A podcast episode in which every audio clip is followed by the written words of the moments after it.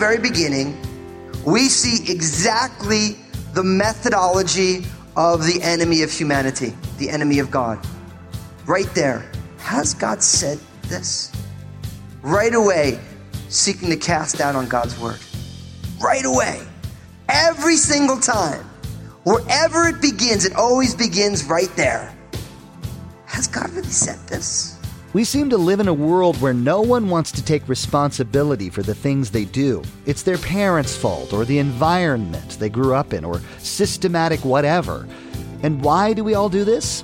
As Pastor Daniel will be teaching, this is just the latest version of the first game the blame game.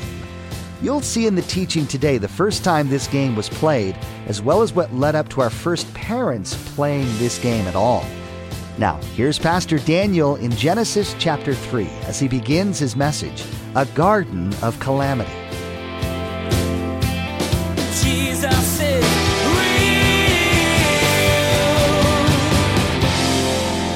Let's open up in our Bibles to Genesis chapter 3 as we continue our study that we're calling Origins through the book of Genesis. We call it Origins because the book of Genesis is really the beginning or the origin of everything except for God. Because God had no beginning nor no end. So we're here in Genesis chapter 3.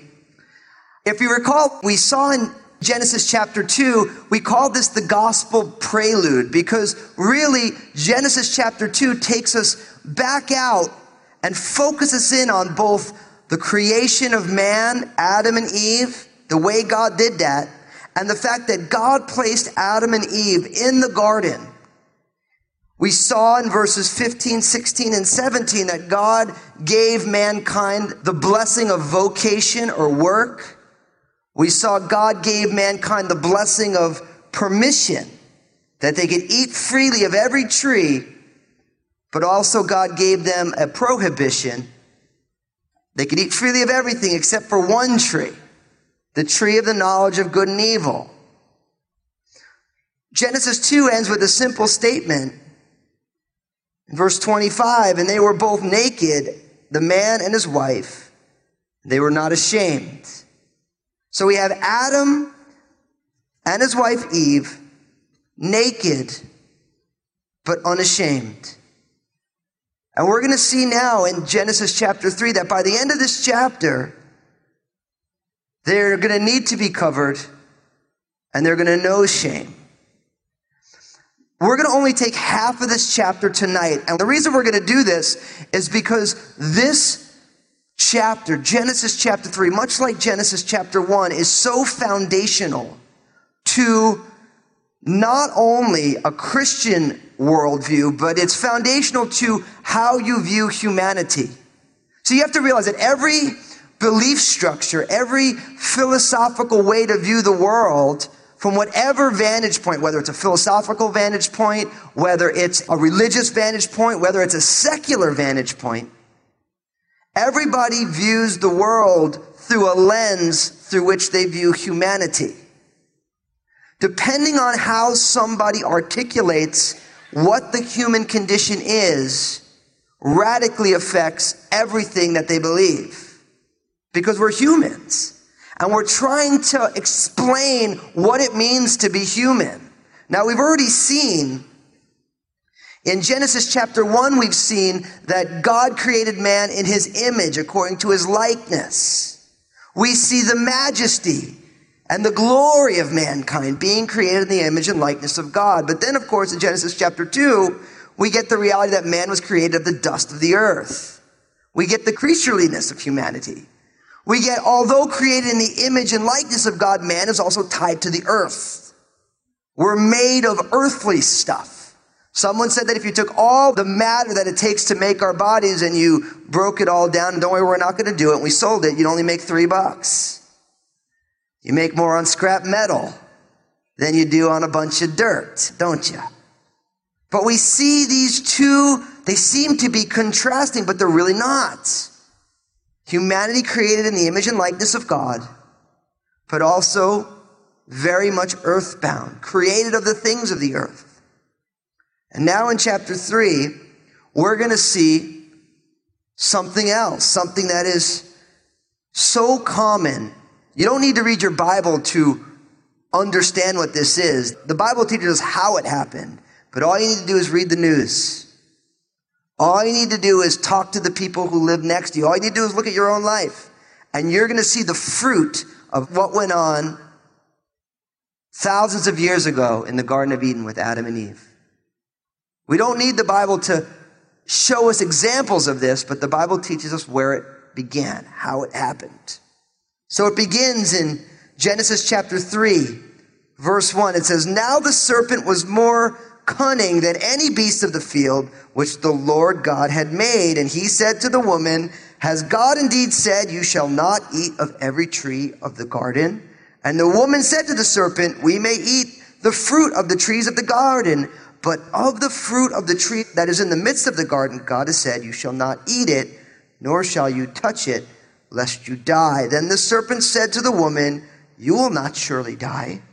For God knows that in the day you eat of it, your eyes will be opened and you will be like God, knowing good and evil. All of a sudden it says, Now the serpent was more cunning than any beast of the field, which the Lord God had made. And he says to the woman, So we've seen God, we've seen the Spirit of God. We've seen Adam and Eve. We've seen the beginning of science where Adam names all the animals. And now we get one of these animals, this serpent. And it says that the serpent was more cunning. And that word cunning in the Hebrew isn't necessarily a bad word. It really means wisdom or shrewdness or craftiness. So when you think of the word cunning, oftentimes it has a pejorative or a negative overtone, but it really just means shrewdness. And we know that Jesus actually commends shrewdness in the Gospels. That being shrewd isn't a bad thing. It's using wisdom. But we have this serpent here, and he is more shrewd. Now, who is this serpent? We know throughout Scripture that the serpent is, it's Satan. You get it from Revelation chapter 20, verse 2. He laid hold of the dragon, that serpent of old, who is the devil and Satan, and bound him a thousand years. Called him that serpent of old. Now, the reality here is that Satan came to speak to Eve in an animal. And you might say to yourself, well, do we really believe that? Remember, Jesus sent Legion, the demons, into a herd of swine, right? In the Gospels. So the reality is, is there is the opportunity for Satan to enter creatures. All through the Gospels, we see this. Now, we live in a culture that's too sophisticated to say that spirit, there could be spiritual embodiments or demon possession. We have other words for some of these things. But the Bible teaches it from cover to cover. And what's interesting is if you travel out of the West into some other places, you find this a little bit more profoundly than we see it here.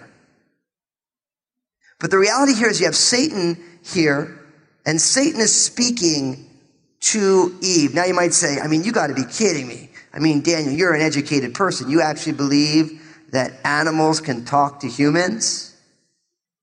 We know that, of course, Balaam's donkey spoke to him. You guys remember that story in the book of Numbers? I mean, it would be pretty shocking, wouldn't it? You might say, but how is this possible? You guys ever see uh, one of those birds who can speak to you? Hey, how's that happen? So, I mean, there's a lot of examples of this. If you look on YouTube, you can find dogs that can talk to you too. So it's interesting that when, you know, people, people find a lot of reasons not to believe the Bible's true. But an animal with the ability to talk shouldn't be one of them. I mean, just go, put a talking animal into YouTube and see all the hits you get, all the different videos. And this doesn't even have any supernatural overtones. This is just people sitting there with their dog, you know, with a doggy treat and being like, say hi, say hi. And give a little doggy treat, you know, and, and after 20,000 hours of doing this, they can tell you, hi, it's nice to meet you. And it's just, you know, just by human effort. But it's interesting here that Satan comes with a simple question Has God indeed said, You shall not eat of every tree of the garden? This is the extent of how Satan approaches Eve. Has God said this? And right from the very beginning, we see exactly the methodology of the enemy of humanity, the enemy of God. Right there. Has God said this? Right away, seeking to cast doubt on God's word. Right away. Every single time. Wherever it begins, it always begins right there. Has God really said this? How often, when you or I are tempted to live in a way that we look back on later and we say, you know, this ain't okay. How often is it God's word says it, but do I really believe it? Should I really follow that? Is that really the truth? Satan's got a one string guitar that he plays over and over and over again. And what's amazing is that humanity keeps falling for it over and over and over again. It's kind of like all Satan needs is one move because it works every time. Just this one move casting doubt on the word of God. Now, in verse 2, look, it says, And the woman said to the serpent, We may eat the fruit of the garden, but of the fruit of the tree which is in the midst of the garden, God has said, You shall not eat it, nor shall you touch it, lest you die. Now, what's interesting here is that Eve's fatal mistake is she decides she's going to have a conversation about this. Brothers and sisters, look, I want to give you what I would consider to be Christian living 101. When God's word says it, just do it. I mean, I stole that from Nike. Nike stole that from the Bible. It's like every time the discussion begins, you know where it's going to end, right? Because when the discussion begins, we're trying to find a loophole, aren't we? See, Eve doesn't need to have a conversation with the serpent. She could just say, listen, the Lord rebuke you, go away. But instead, she decides to dialogue on the subject. She says, yeah, we may eat of all the trees of the garden, but that one tree, God has said, you shall not eat of it, nor shall you touch it, lest you die. You notice something strange here? The end of verse three, she adds to God's word. Nowhere in Genesis 1, 2, chapter 3 does it say that you shouldn't eat it nor touch it. Just says don't eat it. But now Eve is adding on to the word of God. And you know what, as Christians, we got to be careful of this. We got to be careful that we're not injecting more into the word that's there. We know it says in Proverbs chapter 30, verse 6, do not add to his words, lest he rebuke you and you be found a liar. How often do Christians add to the word of God? Like you need to be born again and vote Republican to be righteousness. If I was in the Bay Area where I just was, I'd say you have to be born again and Democrat to be righteous. And they laugh at that one because they, different strokes, you know. It says that you need to be born again and you're righteous. We got to be careful not to add to God's word. God says what he means. He means what he says, and we don't need to doctor it up. How often do people hold biblical beliefs that aren't in the Bible because they're trying to make sure something else doesn't mean it. Like I was talking to someone recently, they said, well, if you believe that, what about the potential of this and this? I'm like, well, look, you can have the potential of those things, but when God's word is silent, what should we be? Silent also. Eve is right that she shouldn't eat it, but she's adding on to the thing. Now, You might say, well, she's putting a fence around, she's trying to protect herself, and maybe that's true. But the reality is, is God doesn't need us to add to his word. If it needed more, he would have put more in there. If he needed further clarification, he would have done it, but he didn't do it. When we get to verse 4, look what Satan does. And the serpent said to the woman, You will not surely die.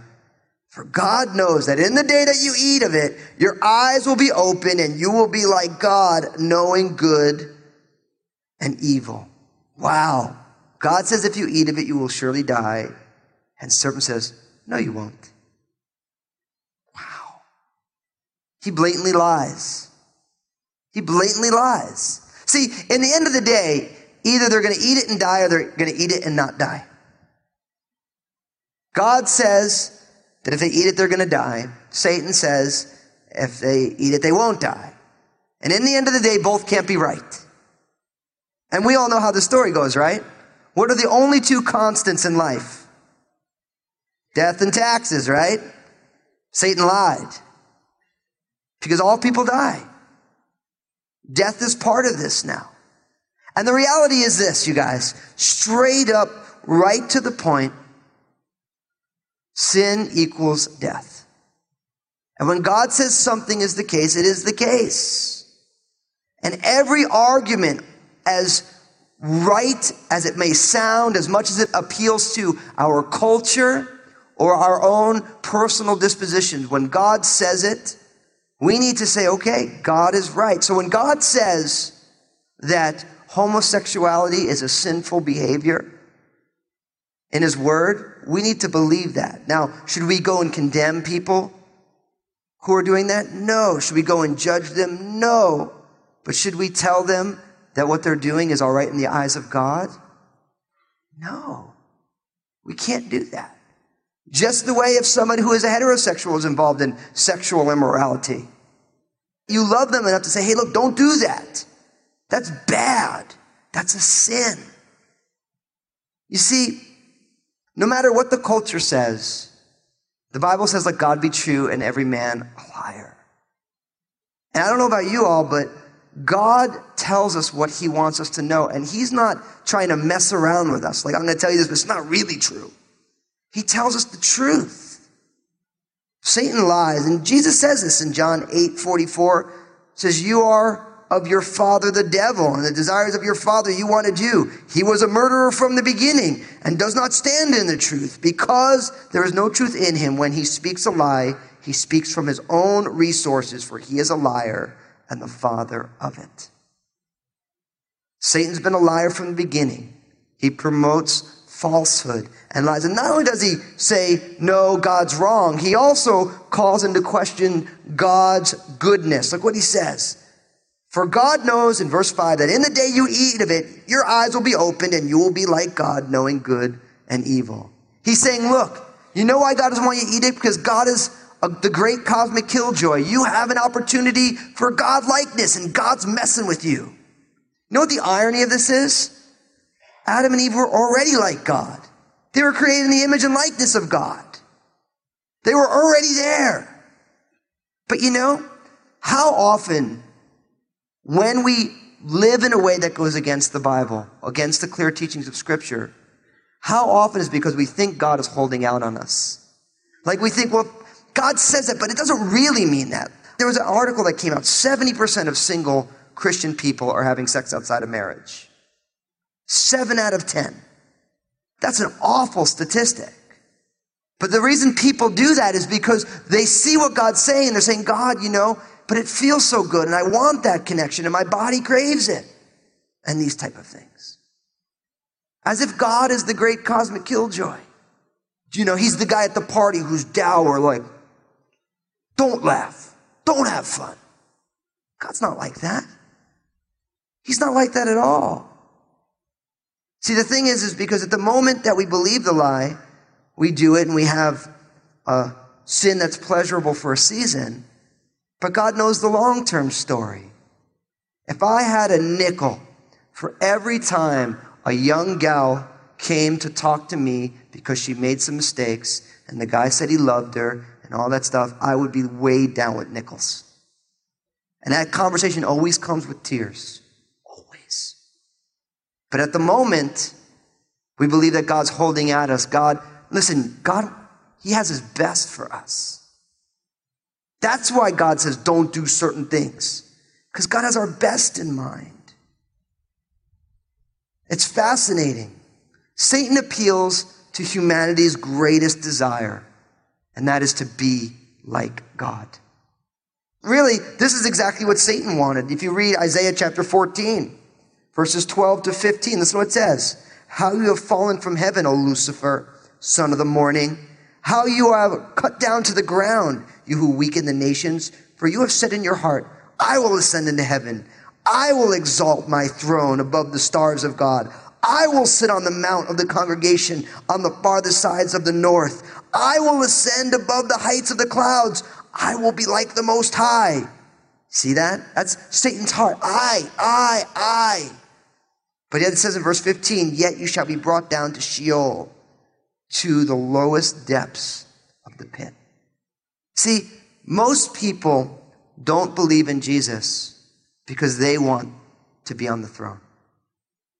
I can say that because I didn't grow up in a Christian home and I look back on my life before I was a Christian and absolutely, I don't want anyone to be my Lord. I'm my Lord. I do what I want. This is my life. The old TV sitcom, you have one life to live.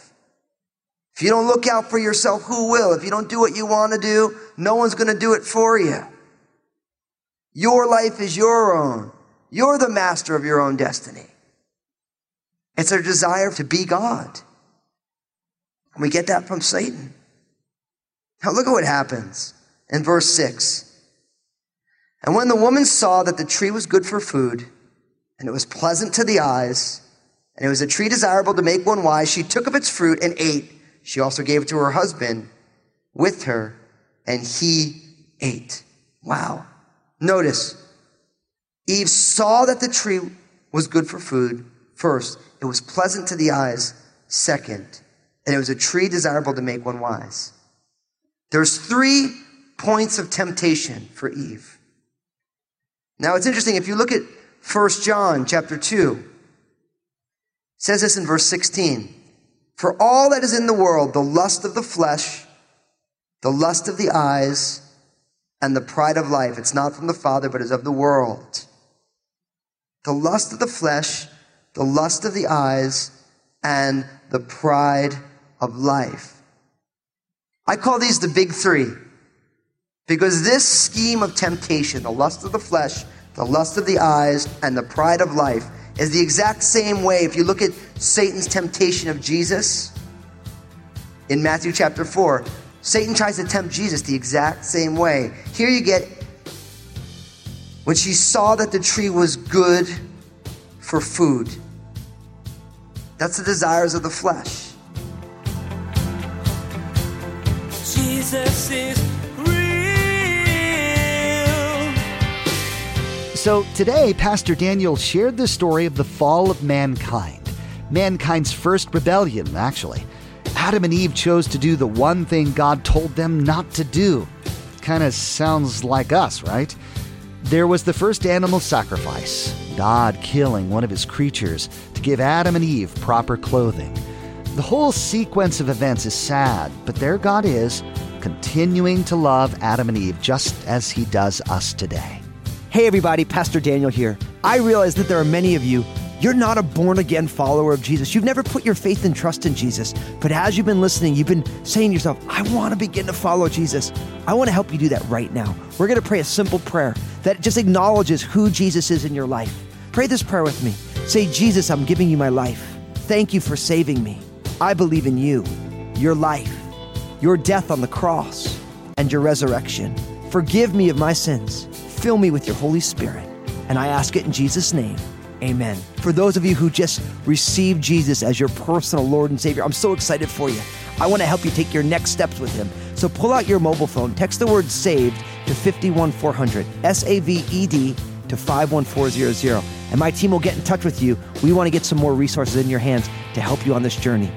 Make sure to tune in again as Pastor Daniel's going to dive further into the sinful nature of mankind. He'll talk about how sin can corrupt normal things, things that God has given to us for our enjoyment, or to fulfill legitimate needs that people have. You'll discover a different way to maybe look at your life or how you're living your life. God designed a way for us to live, and as His followers, it's important for us to work at living our lives His way. There's more to come from Pastor Daniel's series called Origins. Please glance at the clock right now and make plans to join us again for another edition of Jesus is Real Radio.